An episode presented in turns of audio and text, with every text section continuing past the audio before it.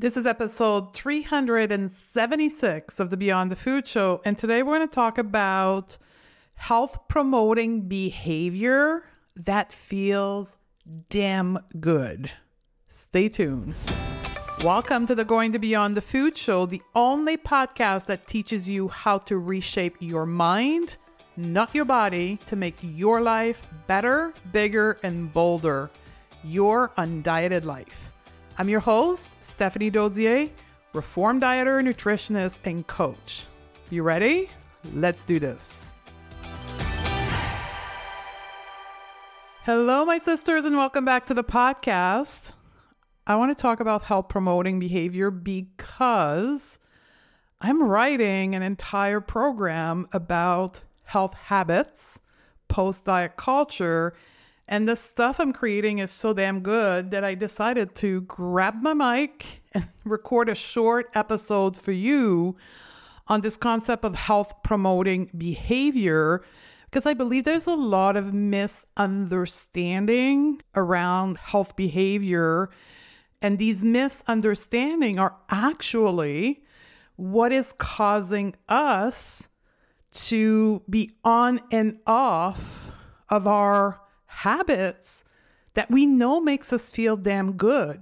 You know, that's what I hear so often with my clients is that they know that doing X, Y, and Z makes them feel good, like in their deeper part of themselves, like I call it at the DNA level, they know that going for a walk, that cooking a recipe of homemade soup makes them feel good.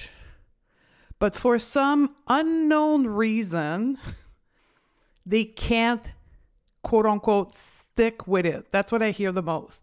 I know it makes me feel good, but I don't know why. I can't stick with it. And here's what I want you to know before we get into the detail of this episode. It's not you. If that is like a representation of how you're feeling about your habits, you're not alone and it's not your fault. In fact, that's where I was for decades, right? And it started for me very young because I have degrees in health science, in nutrition, and not only did I receive the same socialization message as you, as a woman living in wellness culture and diet culture, but I also went to grad school and got teacher were supposed to be at the top of their field, confirming the messages that I was receiving at home and at school that health is about your weight, and it's your physical health, and it's about your nutrition, right? It's about what you eat. It's about how much you move your body. And all I heard through all my degrees was physical health. So not knowing that health was way beyond my physical body, that, yeah, health is physical, but that's 25% of what my health is. I didn't care for the other part of it. And that, not knowing about the other part of what health is, led me to not taking any action or consideration for the impact that my mental health, my emotional health, my spiritual health had on my ability to do the health promoting behavior, like moving my body and eating more vegetables. Like I didn't know. And that's what led me to struggle, right? When we think about another big factor is, and I know for me that was huge, it was that health, that most important aspect of my health was physical. And it was how much I weigh. Like this was the thing, my body weight, that had the most impact on my health. And that led me to use food and exercise as a means to try to impact my health. I didn't know what I didn't know. So I did what I thought was best. And that led me to years of seeing exercise not as helping me feel better in my mental health, helping me feel better in my emotional health, but strictly focused on controlling my body weight. And when the body weight, quote unquote, didn't get to where it was supposed to be, because either I didn't lose weight or I was gaining weight or I was, quote unquote, plateauing, then the interest in moving my body wasn't there. In fact, it was more resentment. Like, why is this damn thing not working for my health? Thinking my health was only my weight. And that led me to me only seeing exercise as a way of controlling my body weight and being on and off for, quote unquote, decades, literally for 25 years. And here's the other big thing, and I'm pretty sure that many of you will resonate with this. I was led to believe, and that was so ingrained in me with my degrees, that health was a place to achieve. It was a number to achieve, like a place to be. And once I achieve it, it was like achieving a gold medal. Like, I had to work and do very specific thing to achieve these number, these blood marker, these status marker. And once I was gonna get to that place of, quote unquote, perfect health, I was going to naturally lose weight. So in my head, I was never healthy enough because I wasn't shedding the, quote unquote, unnatural weights. And when I did, in between like the multiple time where I lost weight, when I lost the weight, I still wasn't perfectly healthy. So no matter how little did I weigh, I thought it was never enough. I could keep going. I could keep going for literally hours of all my stories around health. And I bet you guys, if we were to sit around a coffee chatting together, we could go on for days between all of us stories around health. So here's what I'm proposing we do for the rest of this episode. We're going to talk about like shift that mainly in our belief that we need to make as former dieter, former health-obsessed women who were in diet culture and wellness culture. What shift do we need to make in our beliefs, in the way we see, think, and act towards our health in order for us to do engage for a lifelong journey in health promoting behavior? You ready? Here's the number one shift I believe we all need to make. Ready to do this? Let's go. The shift number one that we all should embrace, in my opinion, is that our health is more than our physical body. The World Health Organization agrees with me. It defines health as a state of physical, mental, and social well-being, not merely the absence of disease and physical symptoms. So the biggest organization that unites countries around the world and a lot of specialists around health agree that health is more than physical. So as people who have been deeply ingrained, as socialized, that we are our body as women, that's a shift that we need to make in our belief system. We are more than a physical body. We are a mental body. We are an emotional body. And yes, we are a physical body. And we are a spiritual body. Now, how the spiritual body is expressed is different based on your personal belief around spirituality. But one thing is for sure, when we think of our spiritual body, it's our beliefs about life, about our humanness. It's our belief either about God, spirituality, the universe, and the fact that we are not alone.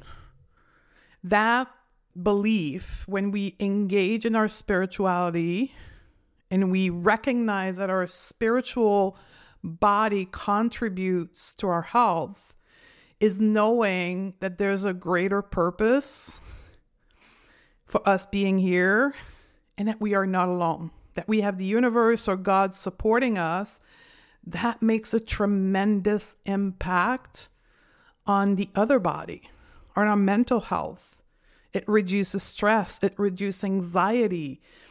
It reduces the overthinking pattern of hypervigilance. When we think we are alone, that there's no greater purpose of us being here, we're constantly looking out for danger because we're alone, right? We're not part of a greater story. So it creates a ton of thought pattern that turns in, as we know, our thought creates our emotion. So these thought pattern creates overwhelm in our emotional body. And we know by science that our emotion impact our physical health. Like, just think about stress, right? When we have a thought that we are in danger, that we are alone, that something is wrong, travels through our central nervous system, creates sensation, alter our hormones and our neurochemicals in our brain to react to the danger, to the stress, right? Let's just talk about the hormones of cortisol. Cortisol is created when we think about danger in order to make us react. I'm going to flip my finger here. Faster in order to get out of the way of the threat, right? Of what is dangerous for us. But we also know that cortisol also affects the thyroid hormone, for an example, right? It affects the neurotransmitter in our brain that makes us feel more depressed, right? So there's a slew of consequences of our spiritual, mental, and emotional body that impacts our physical body. So when people, I remember for me, every time I went to see a practitioner, I was always told your cortisol level is too high.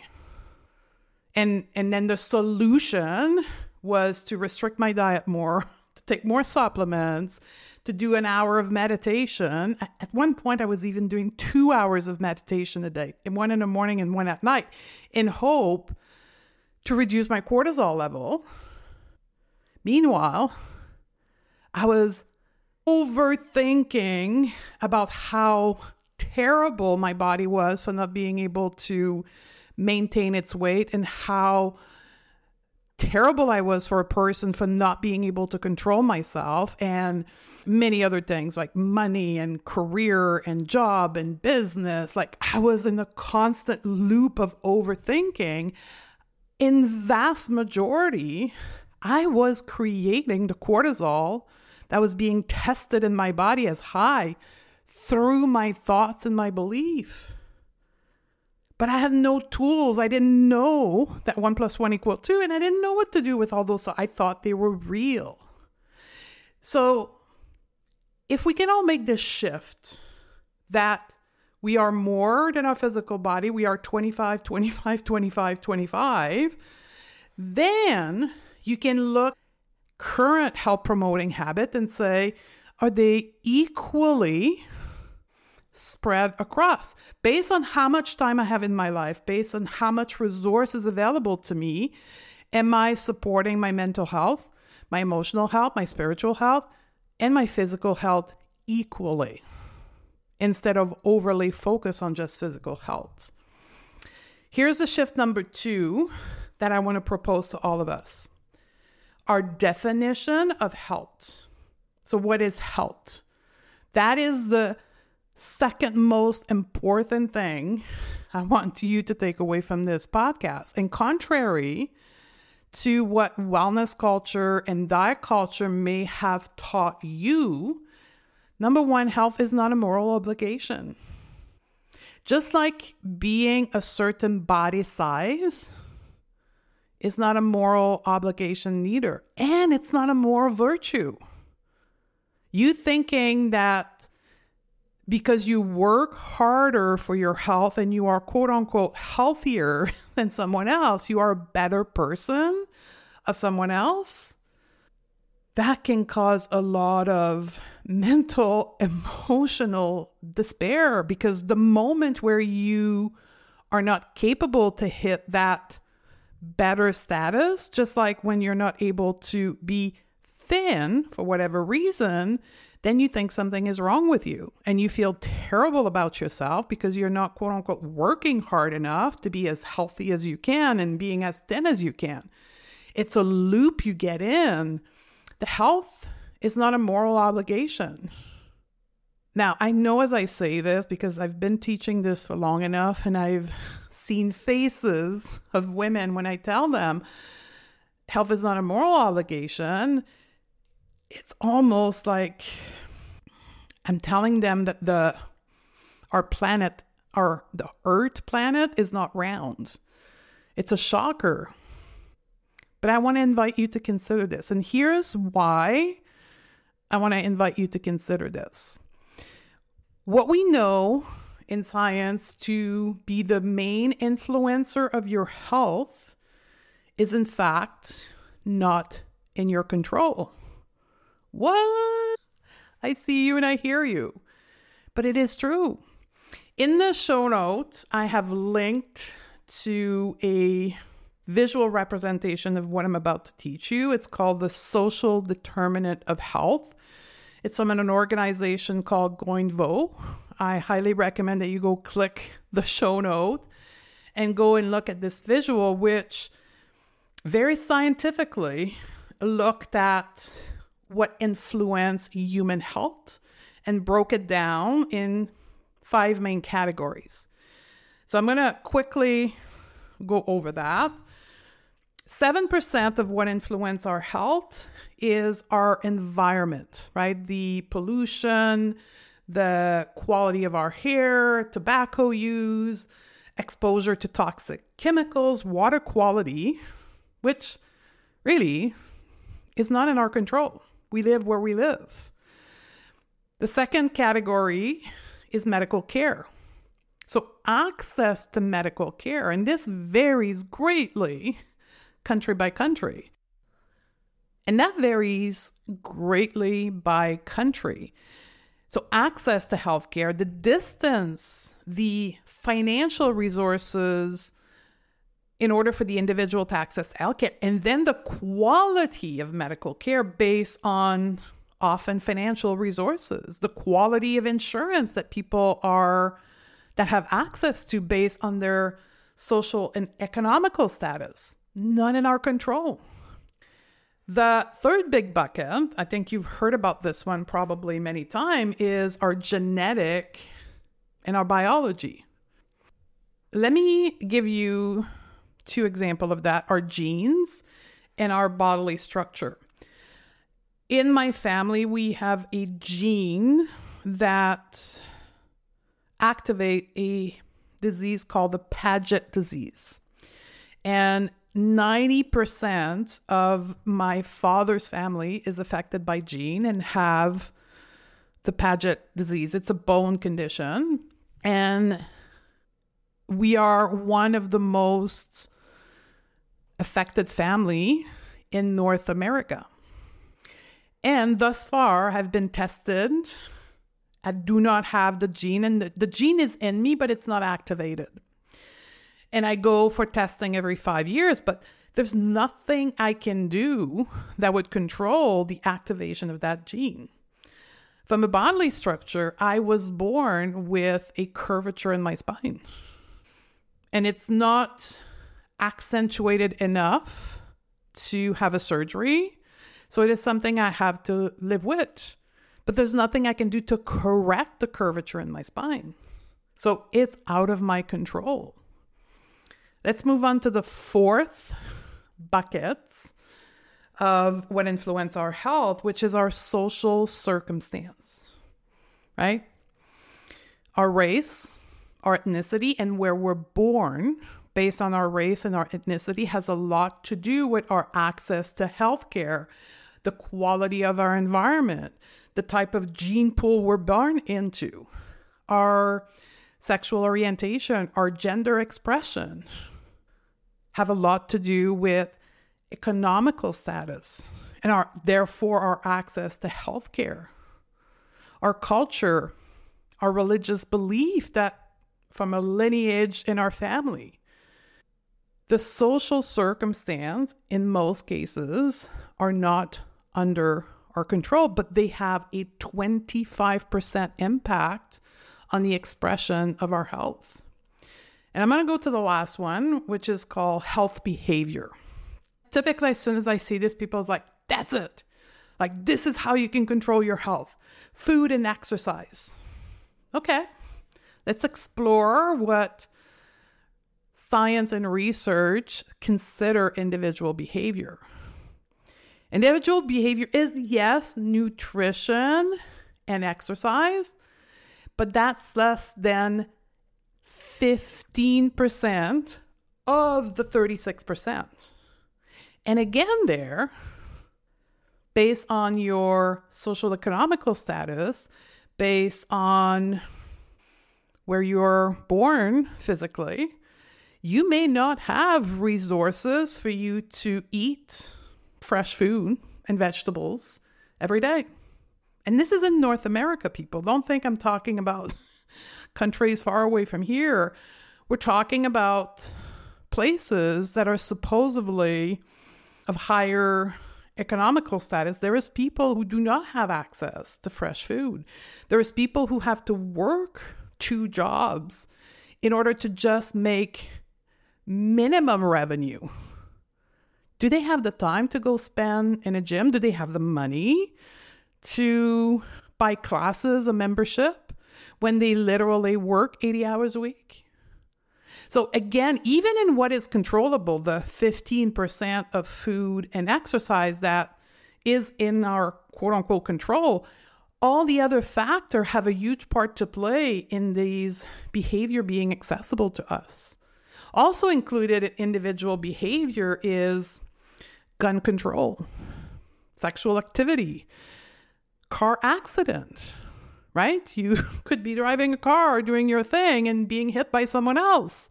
And then you end up having a lot of health issue resulting from that. How can you control that? But it's within the category of individual behavior.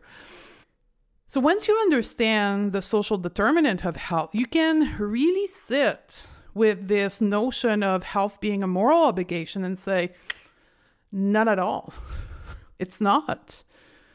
So when you put health as something you can decide to engage in or not, that it's not a moral virtue, a significance of your work, then you put yourself in a place of power. You can then actively decide if it's not something that you have to do, but something you choose to engage into. And that's going to bring me to my third shift. And this one was very powerful for me. Health is a state of adaptation. It's a state of adaptation that allows us to adequately cope with all the demands of our daily life. Health is a resource, not a state of being. And it's in the constant flow. It's not supposed to be linear.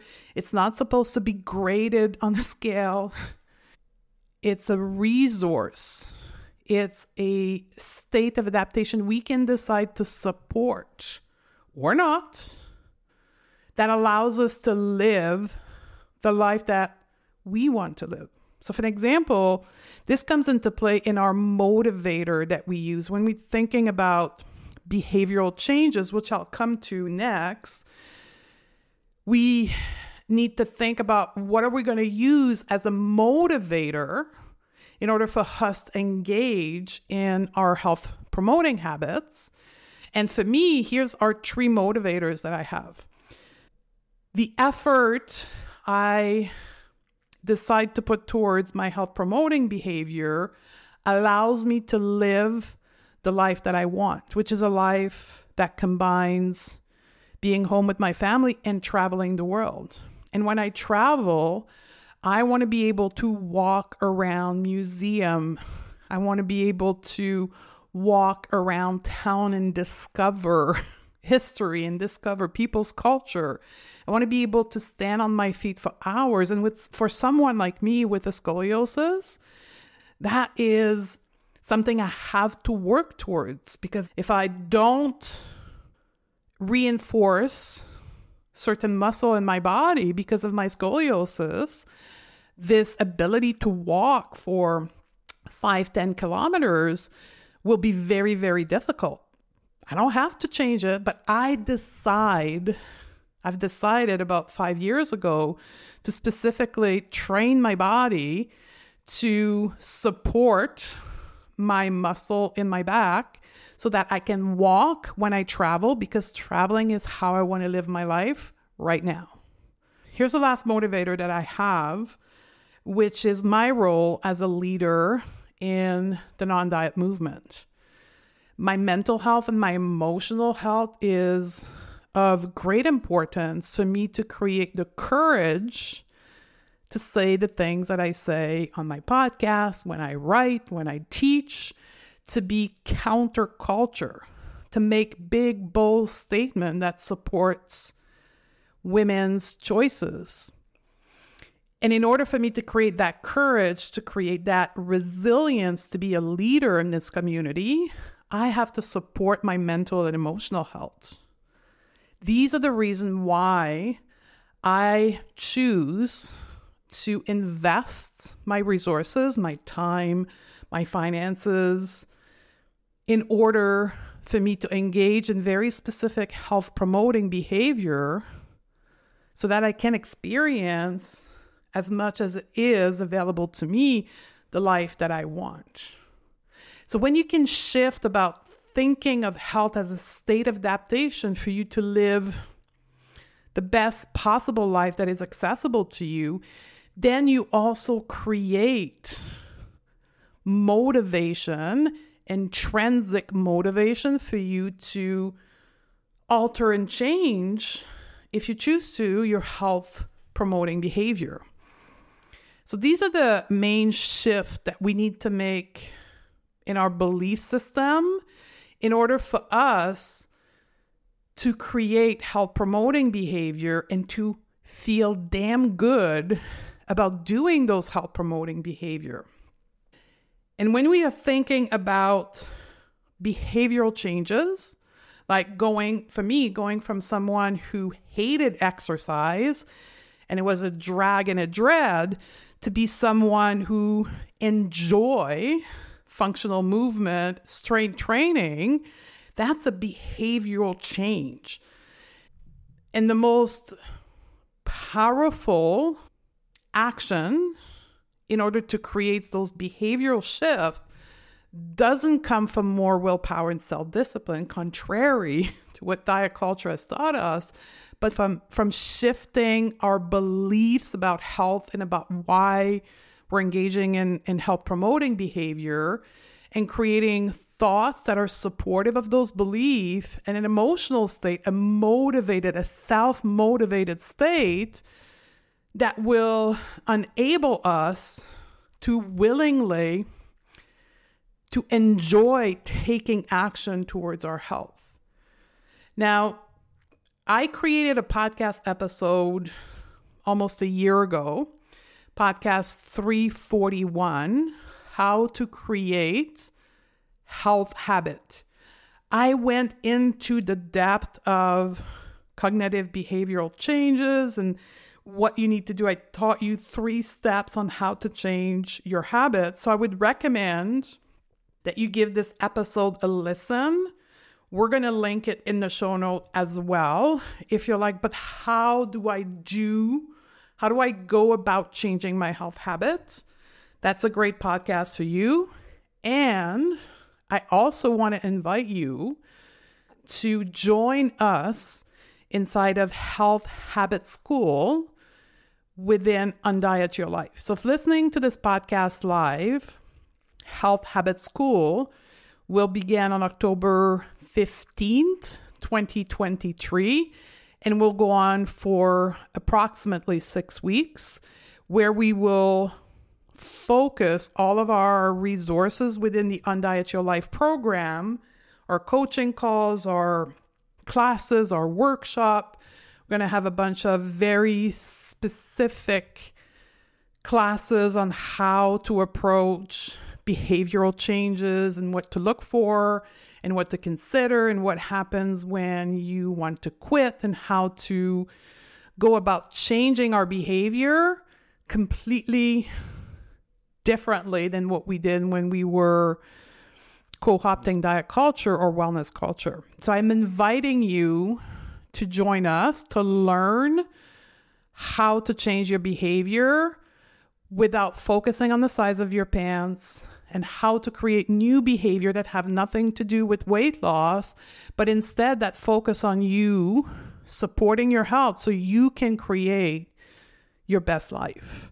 So it's a completely different approach to help promoting behavior and to habit formation that I think is unfortunately essential to all women who have been indoctrinated and socialized to diet culture and wellness culture in their life, because we have learned notions and beliefs about health and about even creation of habit that rely on being mean to ourselves and being critical and using willpower that work until they don't work.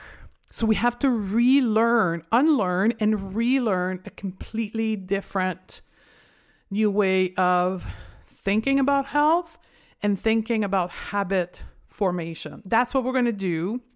Your Life program, you're going to get Health Habit School, and you're going to get all the other courses and tracks that are also available within Undiet Your Life, and all our life coaching classes as well. So we're going to link in the show note to the Undiet Your Life program for you to go and check it out. We spent a year together within that program, changing our habit, changing the way we trust ourselves, changing the way we think about ourselves, mainly related to our body image. And then we have a bunch of supportive classes to help you create your best life. And if you're listening to this, let's say in 2024, you will be able also to get access to Habit School, because we record all the classes and we upload them in your student portal. So anytime you're listening to this, maybe even in November 2023, you're like, oh my God, like, where was this for me all along? I just found the way that I can change my habit. You can come and join us. All the classes will be recorded and they'll be available in a new module called Health Habit School within Undiet Your Life, and you can access it, join us, and get support through our biweekly coaching call on the implementation at your individual level of your own health behavior. So I hope this podcast is supportive and also inspirational for you to consider how to shift your beliefs around health so you can support your health and live your best life. I love you, my sister, and I'll see you on the next episode. If you are loving what you're learning on the podcast, you have to come and check out Undiet Your Life. This is where we get to hang out together, where you get the individual help applying the concept thought on the podcast while learning new coaching tool that will make your life even more amazing. It's also where you get to apply the learning to think better, eat better, and feel better, and create your undieted life, your better, bigger, and bolder life. Go to stephaniedodier.com/join. I'd love to have you join us inside of Undiet Your Life, and I'll see you on the other side.